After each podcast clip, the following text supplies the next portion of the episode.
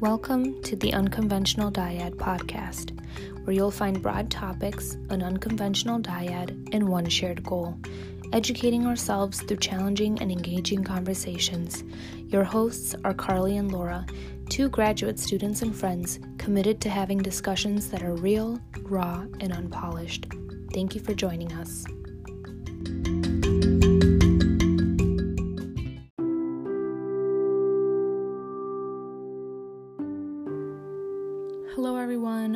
Welcome to another episode of the Unconventional Dyad podcast, and happy holidays to you all. Today on the podcast, we speak with Neha Wadekar, who is a multimedia journalist reporting across Africa and the Middle East. Her written and video work has been published in The New Yorker, The Atlantic, The New York Times, The Washington Post, The Economist, CNN, Foreign Policy, and Time, among others. Neha has received fellowships from Type Investigations, the Pulitzer Center for Crisis Reporting, the Ground Truth Project, the Overseas Press Club, the International Women's Media Foundation, the United Nations Foundation, and the Fuller Project for International Reporting. We spoke about many different topics with Neha today, including her process when it comes to interviewing individuals for stories. More specifically, we asked her about what it's like to work with interpreters and translators as a journalist, as well as the way that Neha gains her subjects' trust by connecting with the individuals in front of her. We also discussed some of the stories Neha has worked on. More specifically, she spoke about an article she wrote called Women in Kenya Are Using Knitting Needles to End Their Pregnancies, blame Donald Trump. And she also spoke about a film she helped produce called The Child Brides of Climate Change. Lastly, we also talked about how women are often excluded from places where decisions are being made, and how Neha believes that journalism can be used to empower women. Carly and I were really struck by how Neha's work illuminates the issues that she reports on as social issues, not individual and isolated ones. They truly are issues that are global, social, and political, and it's going to take the collective to resolve some of these. We were also moved by Neha's reporting on the US's malignant involvement in other countries' policies, which adulterates the political and social landscapes of the affected countries. Overall, this was a riveting conversation, and we hope you enjoy it just as much as we did.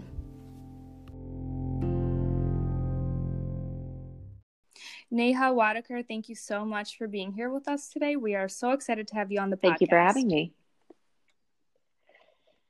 Before we get started diving into all the topics we want to cover, can you share a little bit with our listeners who you are, maybe share parts of your identity that you think are important for our listeners to know about? Sure. Um, so I was born in the US, um, in Boston, and I spent most of my life uh, up until after college in Boston. Um, so I certainly identify as a New Englander for those New Englanders listening to the podcast.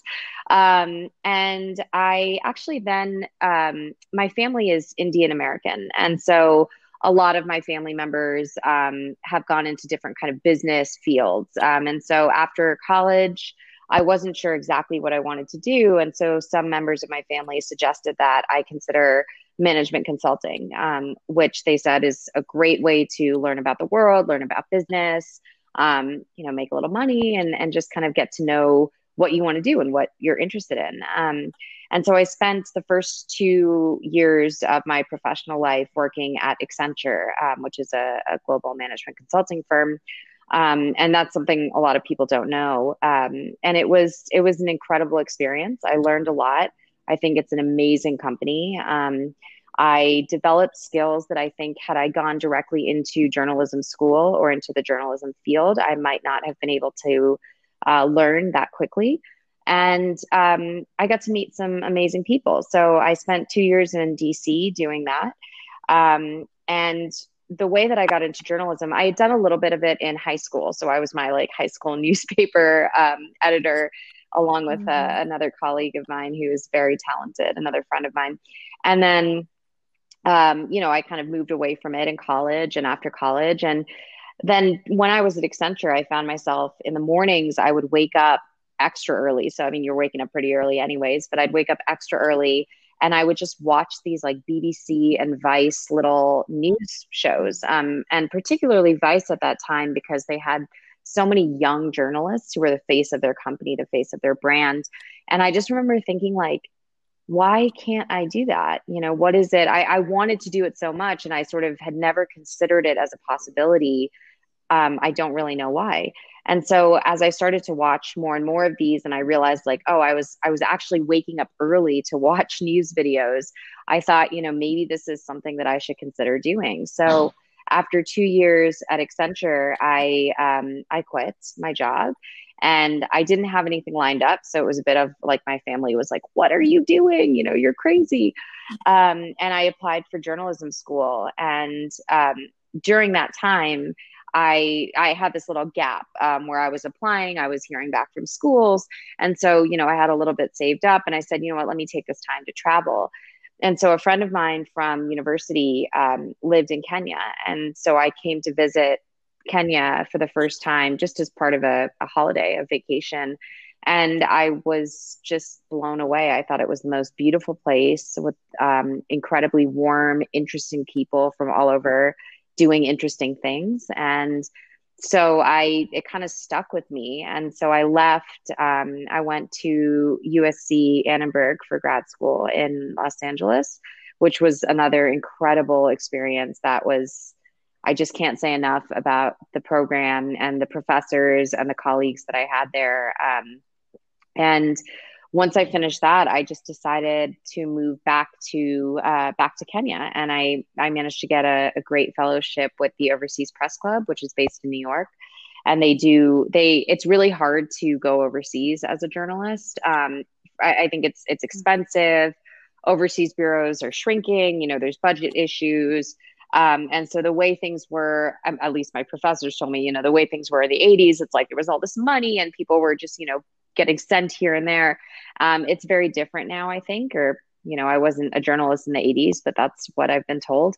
And um, and so now, you know, most of the people I spoke to who had careers similar to what I wanted to do told me like you just have to go, um, which is very scary. You know, if you've never lived abroad or worked abroad and and you know you you want some sort of path or direction you want someone to tell you here are the things that you do in order to get to the place that you're going and um, no one can really tell you that because i think it's different for every person and every journalist so i got this fellowship with the overseas press club they put me in the reuters bureau in nairobi and i spent three months there um, and when that ended i was like i'm not really ready to leave so I remember calling my parents and I was like, guys, I'm just going to stay like one or two more months. Um, and now it's been like almost five years. so yeah, that's kind of how I got here. A little bit about me, but um, I also I have an amazing family um, and very very supportive family, um, and you know very connected to my Indian roots and my American roots, and um, so you know those are just other things that I think define the way that I look at the world.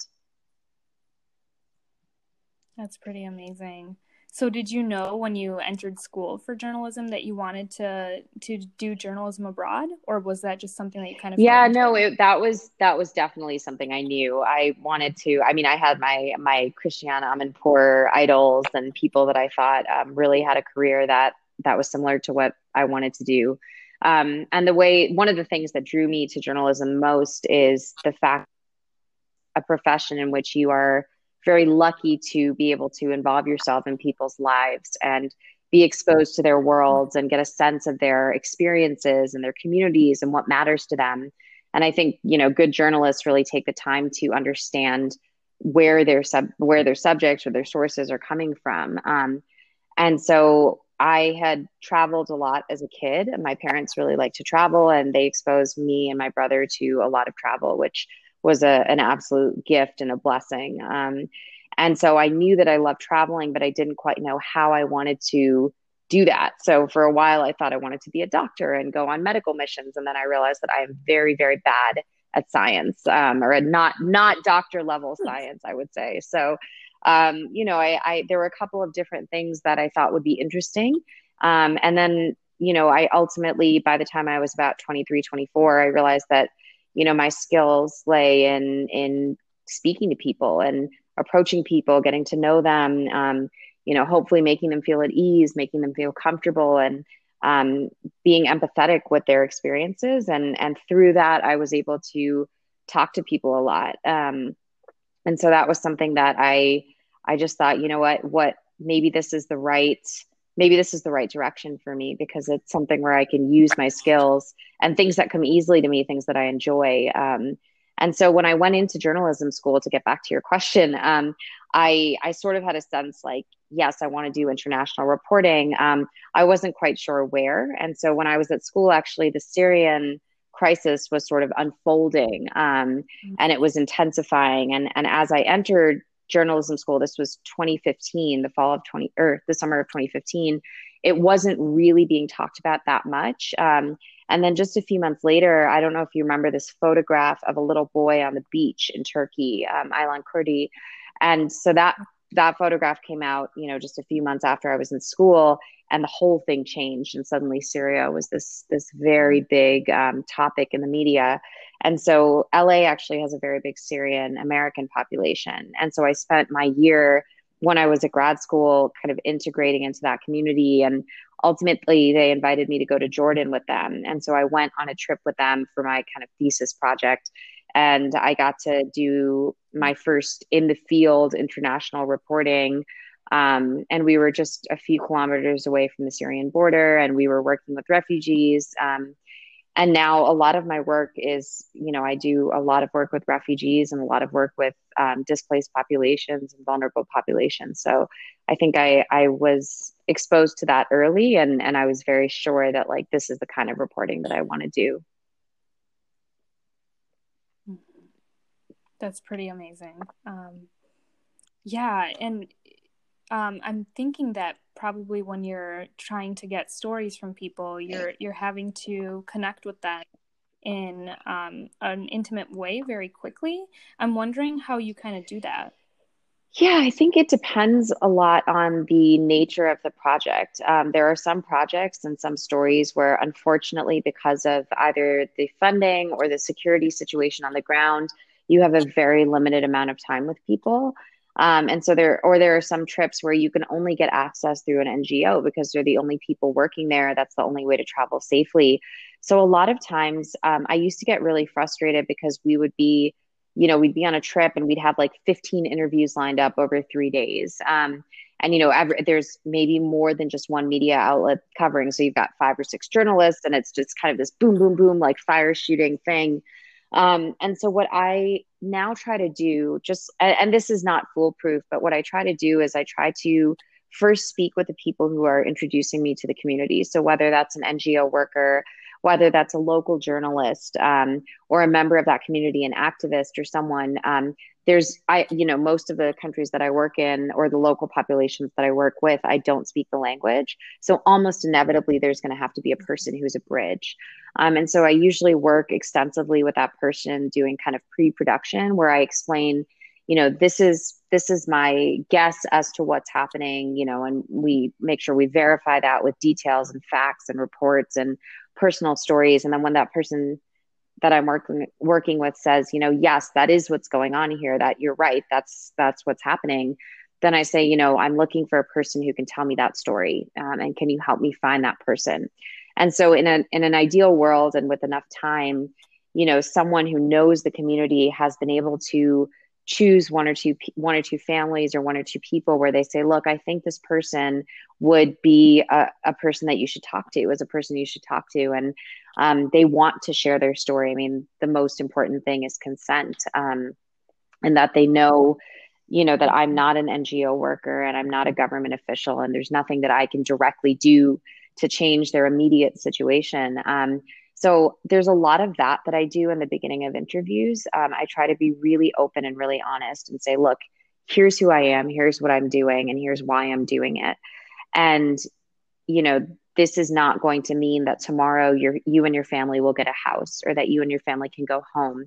But what it might do is it might bring attention to the issue of your of you and the people that you're living with, and that might go into the hands of the right people. Um, and at least your story will be told and and i try to make it an empowering experience for people where they are able to tell their story with their own words not rushed not you know I, I won't go and interview 15 people. You know i'll try to stick with one or two people. And often if i have a multiple day trip i will actually go back again and again and just say hey i'm back. You know do you mm-hmm. want to talk a little bit more?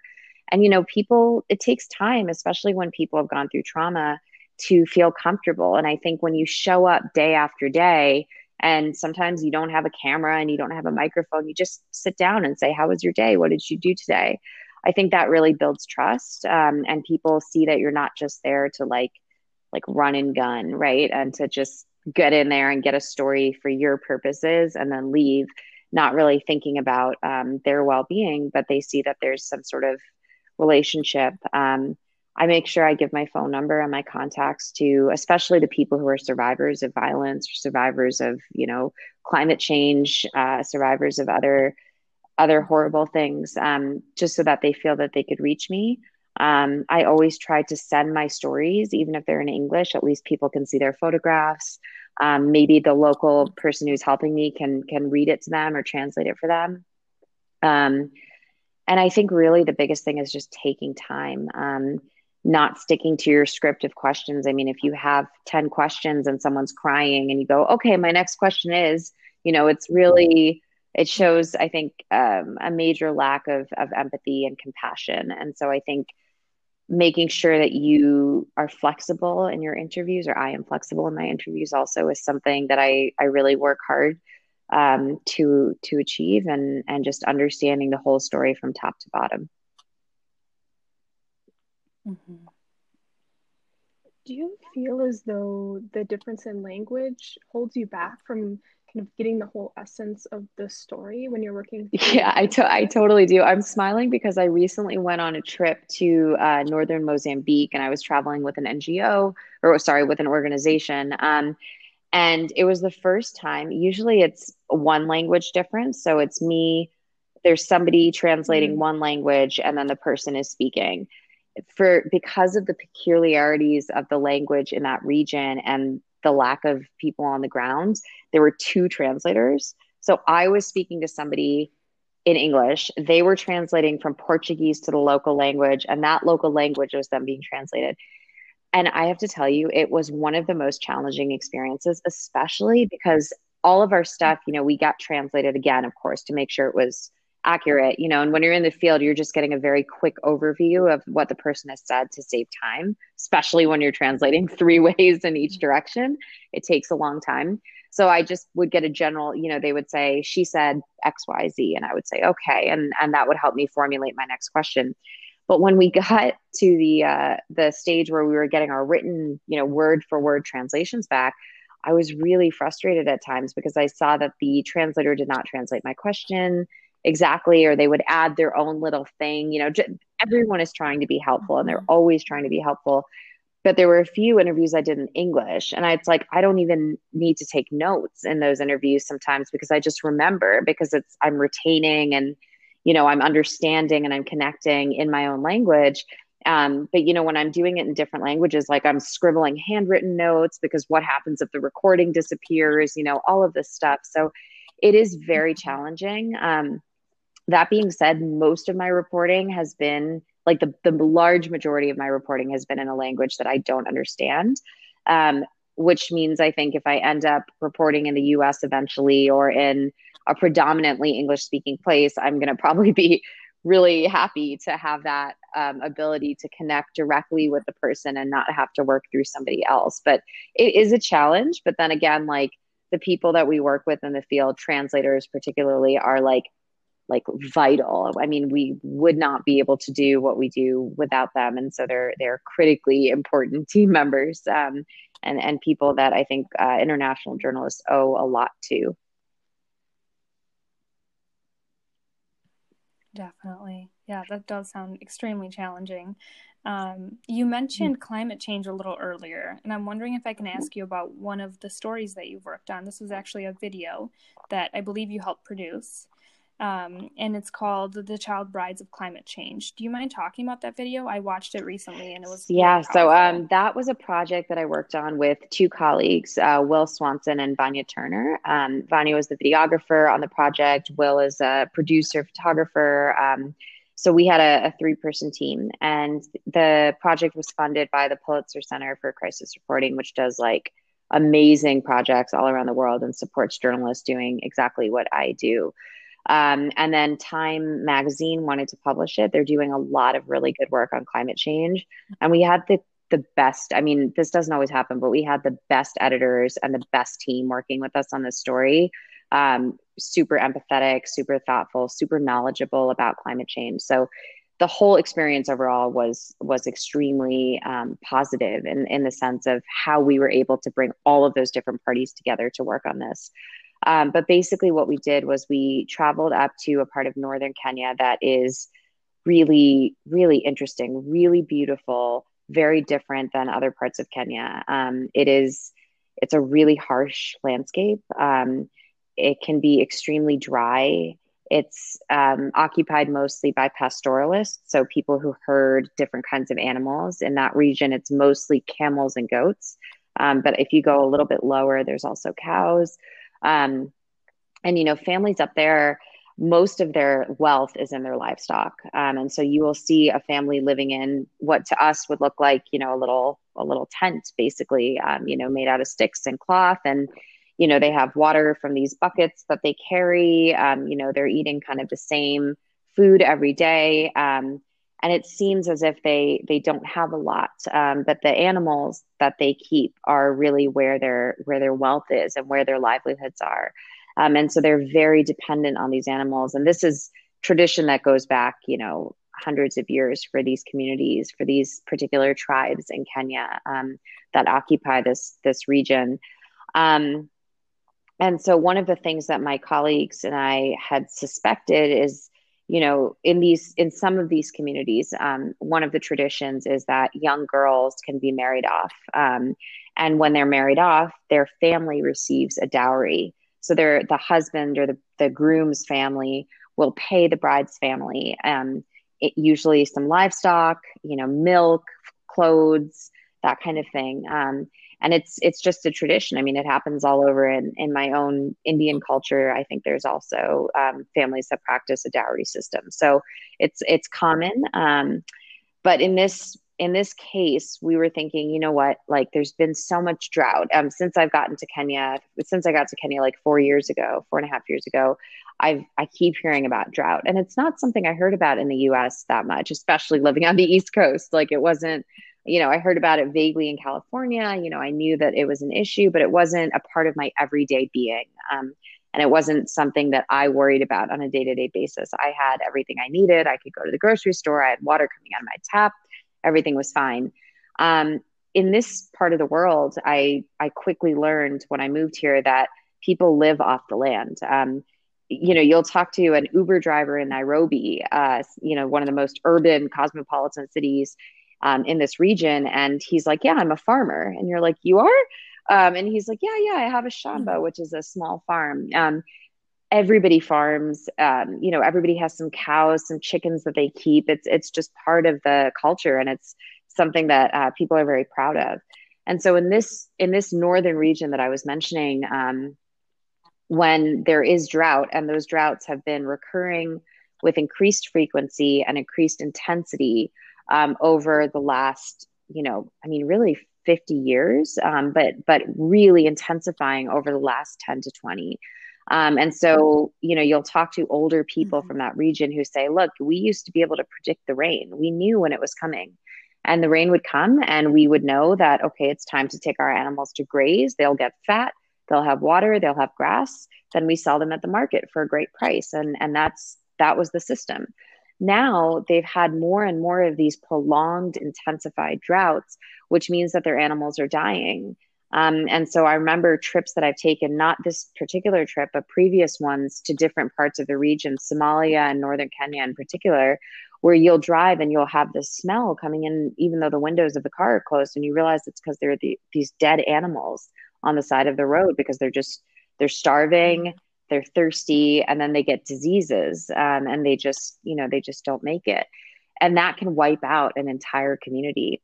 So we figured that given these economic pressures and given the fact that this is something that these communities can't control we suspected that the numbers of child brides might be increasing, um, even though it is illegal in Kenya to marry um, underage. It's illegal to marry your daughter off. All of that is is not permitted in the current, you know, in the in the in the modern day.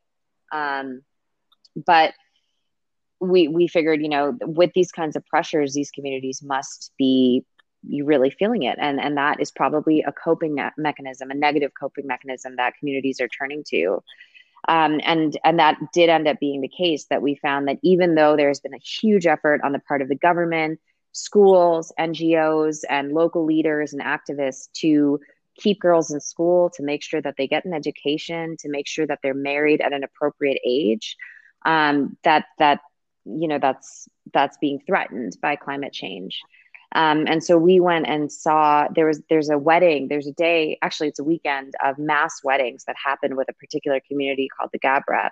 And they marry off many of their children all in one weekend. So it's like this big party weekend, celebrations everywhere. And so we went up to um, kind of see what was going on. And we were with, of course, a member of the local community who introduced us to people. And we met um, a young girl who you know, she said she was, I think she said she was about 17. Her father told us she was 16. And the person we were with was like, there's no way she's older than 15. No way. Um, to me personally, just mm. physically, she looked like she could have been 13. Um, you know, so we don't know her exact age, but under 18 for sure. Um, and she was marrying uh, a guy who was in his early 20s um, from her community. And it was it was really it was a challenging story because you know as as a woman and and as a as a journalist um, you see these things and you're like it, you know it, it pulls at your heartstrings um, and and to kind of feel that this is something that shouldn't be happening and yet have to be you know have to be professional and have to be the biggest thing is to not pass judgment and you know to protect the people that were that were that are sharing their stories with us. So it was a very delicate balance we had to strike between filming in a way where we protected the identities of the people who were involved in the wedding, um, and also making sure that we we accurately got the story. Um, and so one of the things that we did, and this was my colleague's idea, and I thought it was pretty pretty good one. Um, we did film the wedding, but rather than interviewing those those people at the wedding and um, potentially having them be at risk, we use that as the sort of B roll of the video so that people could see what was happening. And of course, we filmed very carefully where, you know, it was just eyes or hands or, you know, a far off shot. So you couldn't quite see who the characters were, who the people were. No one could identify them. Um, but then we we were like, we need to have a, a compelling story of of a girl who was able to share her own her own journey um, with this. So we interviewed a, a, young woman who was 17, um, but she was married a few years ago, and so now, I mean, she really is an adult, um, and she is incredibly well spoken. She's married to a man she really cares for. She has a daughter. They've moved away from the uh, rural area and into the town. They're both working. They're sending their daughter to school. Um, so you know they've really changed for their for their daughter's generation her name's rakia uh, for their daughter's generation it will be very different because the parents are both people who understand that what happened to them should not happen to their child. Um, and so we were able to um, fortunately use that story to articulate this kind of problem that was happening. She was also married off because of climate change but from a drought in a previous year. Um, so we were able to use that story to articulate the, the problem that we wanted to talk about, but also show it visually. Um, had it just been a written story, it probably would have been safer, easier to, you know, interview the exact people who were doing the marriage at the time that we were seeing it. But because it was video, we had all of these kind of complexities and, and protection issues that we really wanted to make sure that we covered. I think the video format too made it so personal and so striking. Um, it's really hard to distance yourself from that story. I'm, I'm, imagining that if I were to read it in article mm-hmm. form, it would have been a lot easier to kind of disassociate from it a little bit. It's a little easier to swallow, but I thought the video was super striking. Um, and I'm personally interested in the topic too, because I'm doing my dissertation on the mental health impacts of climate change and looking specifically at vulnerable and marginalized populations. Um, I always like to say that climate change affects everyone, but some people are more impacted than others. Um, so I think it's really wonderful Thank you. that you're shedding Thank you. It's really important. Um, and I'm glad you're doing your dissertation on it too. Yeah, there yeah. not unfortunately a lot of research on the topic at all, you know, especially when it comes to mental health, but I'm hopeful that that will change. Um, you did have another story too that I wanted to ask you about. One that you wrote for Mother Jones, and I believe it was published in October 2020, um, about women in Kenya using things like knitting needles, um, crushed glass, and bleach to perform abortions. Um, can you tell us about that story and what connection that phenomenon has yeah, um, President so Trump? this story is something I've actually been working on for, it's probably my longest um, investigation or, or, or, story that I've been working on. Um, and it, it started really with um, with the global gag rule, um, which I'm not sure if you're familiar, but the global gag rule basically um, it's a colloquial name for a policy called the Mexico City policy, and that was put into place during um, President Reagan's time. And essentially, the the original version of it was specifying that certain funds from certain funding streams could not be used to support organizations that performed abortions um, abroad. Um, and over the years, it's been rescinded by Democratic presidents and then reinstated by Republican presidents.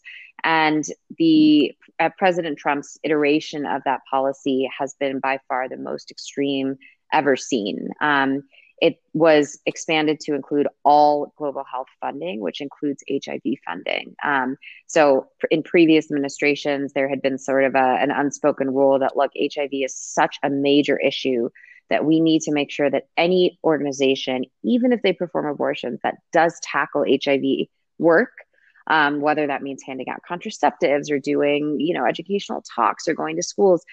And if those organizations also do something related to abortion, we are going to give them a pass on this particular issue because it is HIV is such a massive problem that we need to deal with so immediately. Um, the Trump administration really changed the playing the playing rules of the game, um, and they expanded this uh, this rule. But not only did they do that, they also um, defunded the United Nations Population Fund or UNFPA, which does a lot of work with family planning and reproductive health. Um, and there were a number of other ways in which they were um, they were pushing a pro life, very heavily pro life agenda, not only in the United States, which um, some of our, our listeners might be familiar with, but also in countries around the world. And so my initial thought was, you know, let me see what's going on with with how this rule is impacting women. And so I started doing some research. Um, and that really grew into a massive project. Um, and I ultimately got funding from a group called Type Investigations, which funds different investigations around the world. Um, and I got a lot of support from them as well. And Mother Jones uh, decided to take on the piece, which is really exciting um, because they do a lot of amazing work on reproductive health and women's rights. Um, and so it was just something that we we dug into and we started to look at the individual players within the Trump administration. Um, many of them are evangelical Christian, um, and many of them were strategically placed in, in very high profile positions, ranging from Secretary of State Pompeo, all the way to Valerie Huber at Health and Human Services and Bethany Kozma at USAID. All of these, um, all of these folks are people who have had a past uh, history of working in the pro-life space or who have a clear pro-life record um, or anti-abortion record. And so what I ended up finding was that there are women in Kenya, um, you know, 14, 15, 16 years old who Kenya already has pretty strict uh, laws on abortion. And there has been a major push in Kenya to try to relax those laws. Um, the major reason being that the, the methods that young girls or, or married older women um, are using in this country to uh, terminate their pregnancies are life threatening. And so this could be anywhere from using knitting needles, as as the uh, the cover showed, to drinking bleach, to drinking glass, uh, crushed glass. Um, and it got so bad that at one point, uh, the Ministry of Health in Kenya had to order a review of the number of girls who were dying from unsafe abortions. And that review, by the way, only looked at girls who were dying in hospitals. It didn't even take into account the number of girls who died at home. And the numbers were, mm-hmm. I mean, just astronomical. Um, and I've spoken to some um, pro pro choice activists from the United States, and they're like, "This is what it was like before Roe v. Wade. Um, this is what we remember from that time."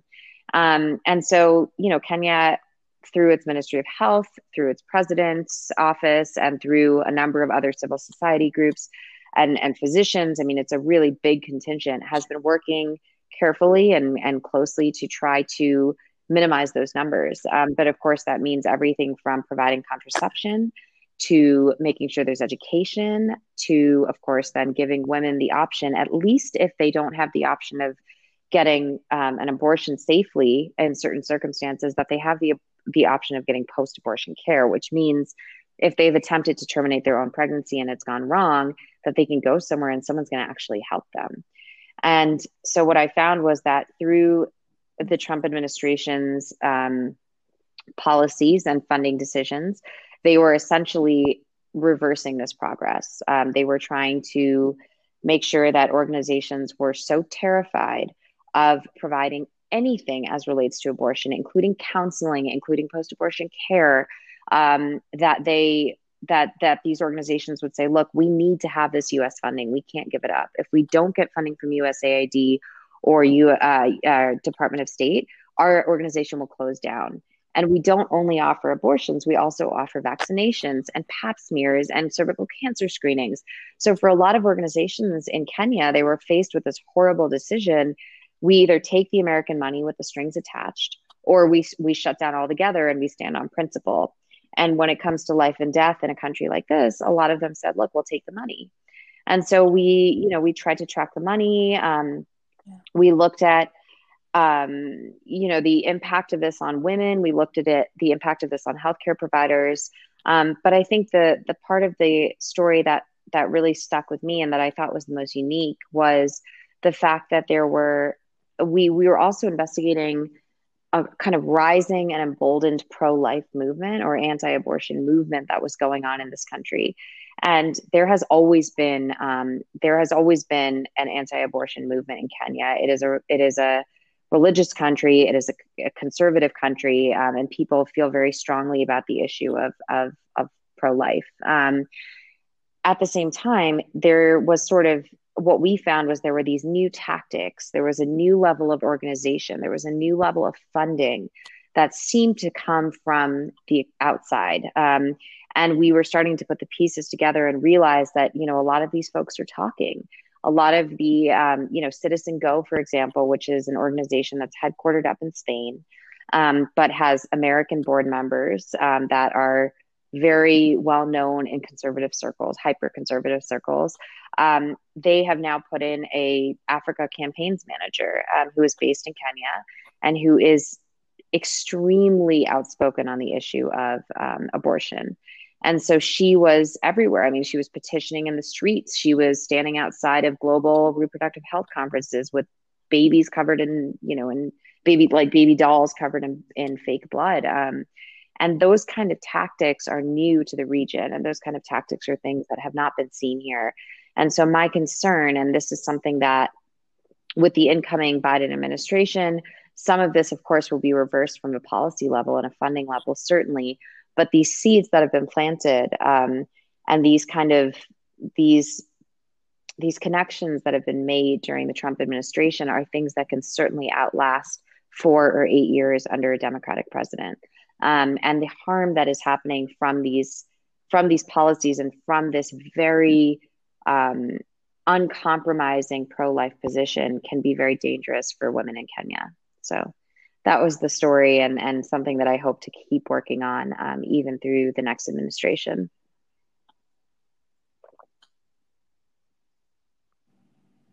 Absolutely. Yeah. yeah. Powerful story. Um, I'm wondering if there's any other story that kind of has stuck with you. Um, maybe one that took you by surprise, or one that you just keep thinking about. Um, maybe one that yeah. I think one of the one of the stories that I feel the strongest about, and I'm, i feel the happiest that I was able to do, um, is I I traveled to Yemen in 2018 um, with two colleagues, um, and this was sort of at the height of the the the conflict in Yemen, or at least the height of the media coverage of the conflict in Yemen. Um, and it was a it was a tough trip to organize because we were traveling as freelancers, and the liability and the risk of sending freelancers to that kind of conflict zone is so high that you know we had a number of organizations who were really interested in publishing our work, but all of them when it came time to like, hey, can you guys write us a letter so we can get a visa? They were like, no, no, no, no, like, you know, we can't do that. So it was very difficult to get ourselves to be able to go. Of course, it's also very expensive to travel there with the proper security that you need, um, and you know, making sure that you have everything lined up on the ground and that you're safe and that your team is safe, your local team is safe. So it took almost a year to plan the trip, um, and we were we were pretty close to saying like maybe this isn't going to happen. But the reason that we were going, um, and I this is why I'm so happy that we did go, is we had been noticing that the coverage coming out of Yemen was very heavily focused on men and the, the conflict itself. Um, who is fighting who? Who is backed by who? Who wants whose oil? Who is angry at who? Um, and and you know the narrative running in that part of the world was was of men. Um, it was um, it was really male dominated, and of course the question then arises. You know, Yemen, which has been ranked as one of the worst countries in the world to be a woman multiple years in a row what is going on with the women there? Because their voices are just not being heard.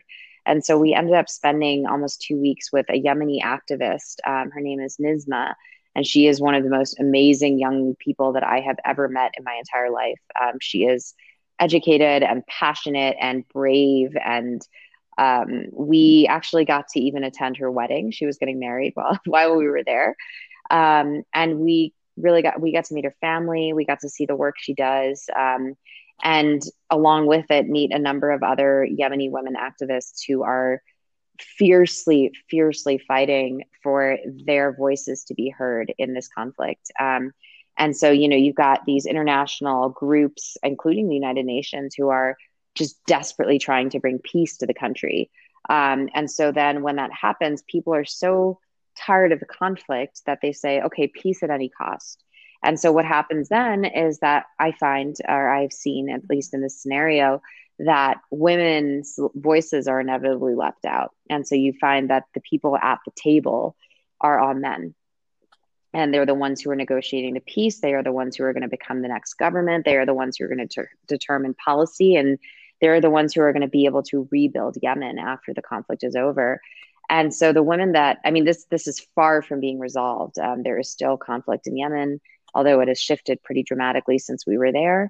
Um, but you know i just recently got a message from NISMA saying you know we just saw the latest peace proposal and there is not a single woman listed um, as representing representing us. Um, and so i think it's really important um, and, and we've seen this with so many different nations um, especially in this region where you know if women are not involved from the very beginning with kind of a women women must be there. Um, and one thing that i found very interesting that someone said is you know you guys as in western nations or you know the people who are trying to help us resolve this peace you guys keep sending in peace negotiators but most of them are men so, how do you expect us to then bring women to the table when women are not actually mm-hmm. represented on your side as well? And that doesn't mean that there are only men in the room, of course, from the United Nations and others. There's certainly amazing women who are working on this.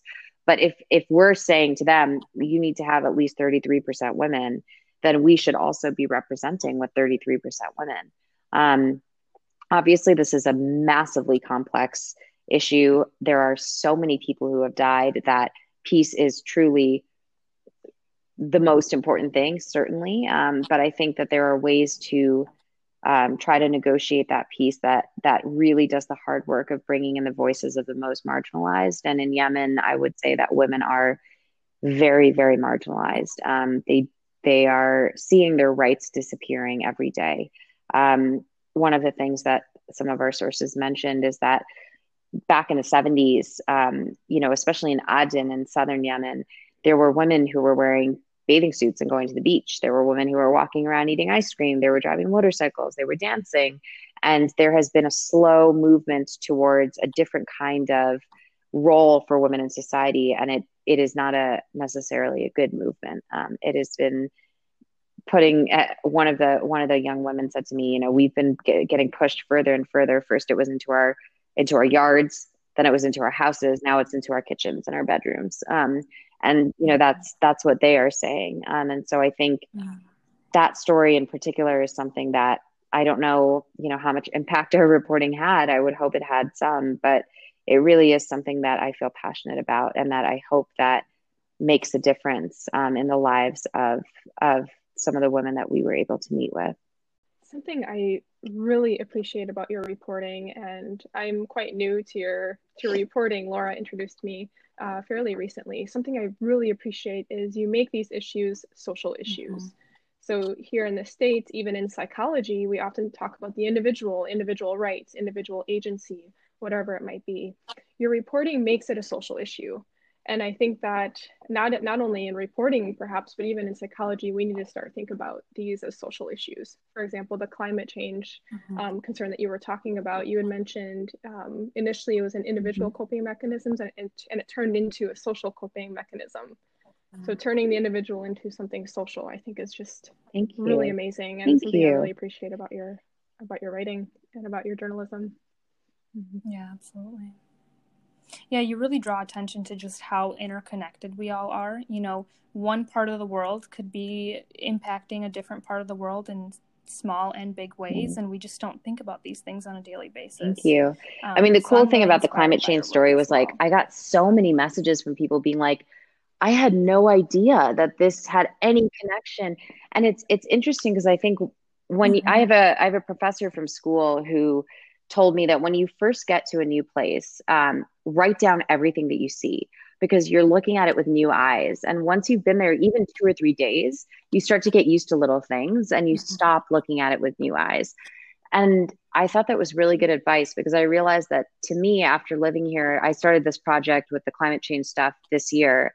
Um, so I'd been in Kenya for almost four years, and it had become like, it was like, oh, of course it's affecting that and to my colleagues as well he's been here like seven years will um, he was like yeah of course it's affecting that. But then when we saw the response from like american readers we realized that like mm-hmm. this is not something that is obvious to everybody um, because it's just not something we would see. It's not something i would see if i were home in boston. So um so yeah it's it's it's you know we have to kind of remember to try to look at things i think with new eyes even after living in a certain place for so long because you forget that not everybody knows comes from the same background and, and has that same shared experience. So things that might be like, oh yeah, this is obvious, actually really aren't that obvious. So um, I was really, I was really um, gratified that people felt like they had learned something from that particular article. Um, we do have one more question for you before we wrap up today. So we like to ask this of every guest that we have on the podcast. Um, since this podcast is one about learning and educating ourselves, we're wondering if you have one lesson that you can think of, maybe from this past year, past couple months, that has really stuck with you. You know, I would say probably, well, there's two things. Say yes to everything. Um, so there were stories that came that I came across that I don't think I normally would have done, um, or people who approached me who were like, "Let's do this story." Um, and I, you know, because it was COVID and because we were all stuck, and I was like, "Yeah, yeah, let's do it." And I formed some amazing partnerships with people. I got to meet amazing people. I got to work with amazing editors all because I wasn't focused on my normal stuff. I wasn't no- thinking about my next trip. I wasn't. I mean, we were in lockdown in Kenya for for quite a while, and so um, you know, there's a fair amount of refocusing that I had to do. And you know, my initial instinct, I think, like many people, was like, "Oh my God, what am I going to do?" You know, my my my life as the way I knew it is temporarily mm-hmm. on a hold, um, and who knows when it's coming back. And my work centers so much around travel that I I really kind of thought I was screwed to be honest. Um, and then I just you know, I looked at smaller things and I looked at things that were closer to home and I just said yes to everything that came my way this year. And and actually I I was very blessed and very fortunate that I was then able to have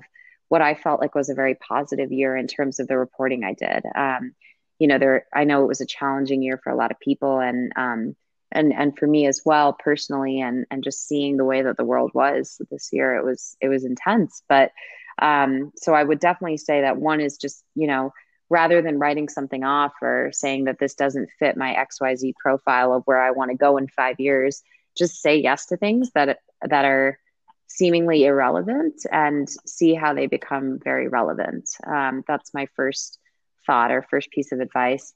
Um, and I guess the other one is a bit related, which is just don't take things for granted. Um, I there were times where I was traveling a mm-hmm. lot and I felt um, I felt really tired and I felt burnt out or I felt like I wanted to be at home. Um, and then of course this year being only at home, I was like, oh my gosh, I'm so very, very, very fortunate to be able to do what I do and and see who I see and meet who I meet. Um, and so I think it it's this year really was in a way a blessing um, that helped me helped me just recognize how much I love what I do and how lucky I am to be able to do it because it's not easily accessible for everybody and it's not something that a lot of people the, the, the kinds of things that I'm able to see are just are not something that everybody gets to see every day. Um, and so it just it it taught me this year taught me a lot of gratitude, and I think gratitude is something that makes people happier um, and makes them look at the world with different eyes. But I've been t- trying to do these like gratitude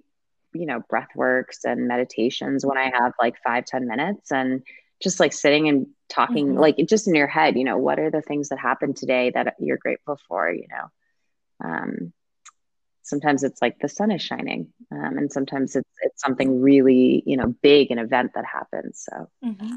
Beautiful. Thank you so much for sharing those. And Neha, thank you so much for spending time with us and for your incredible work, your incredible reporting.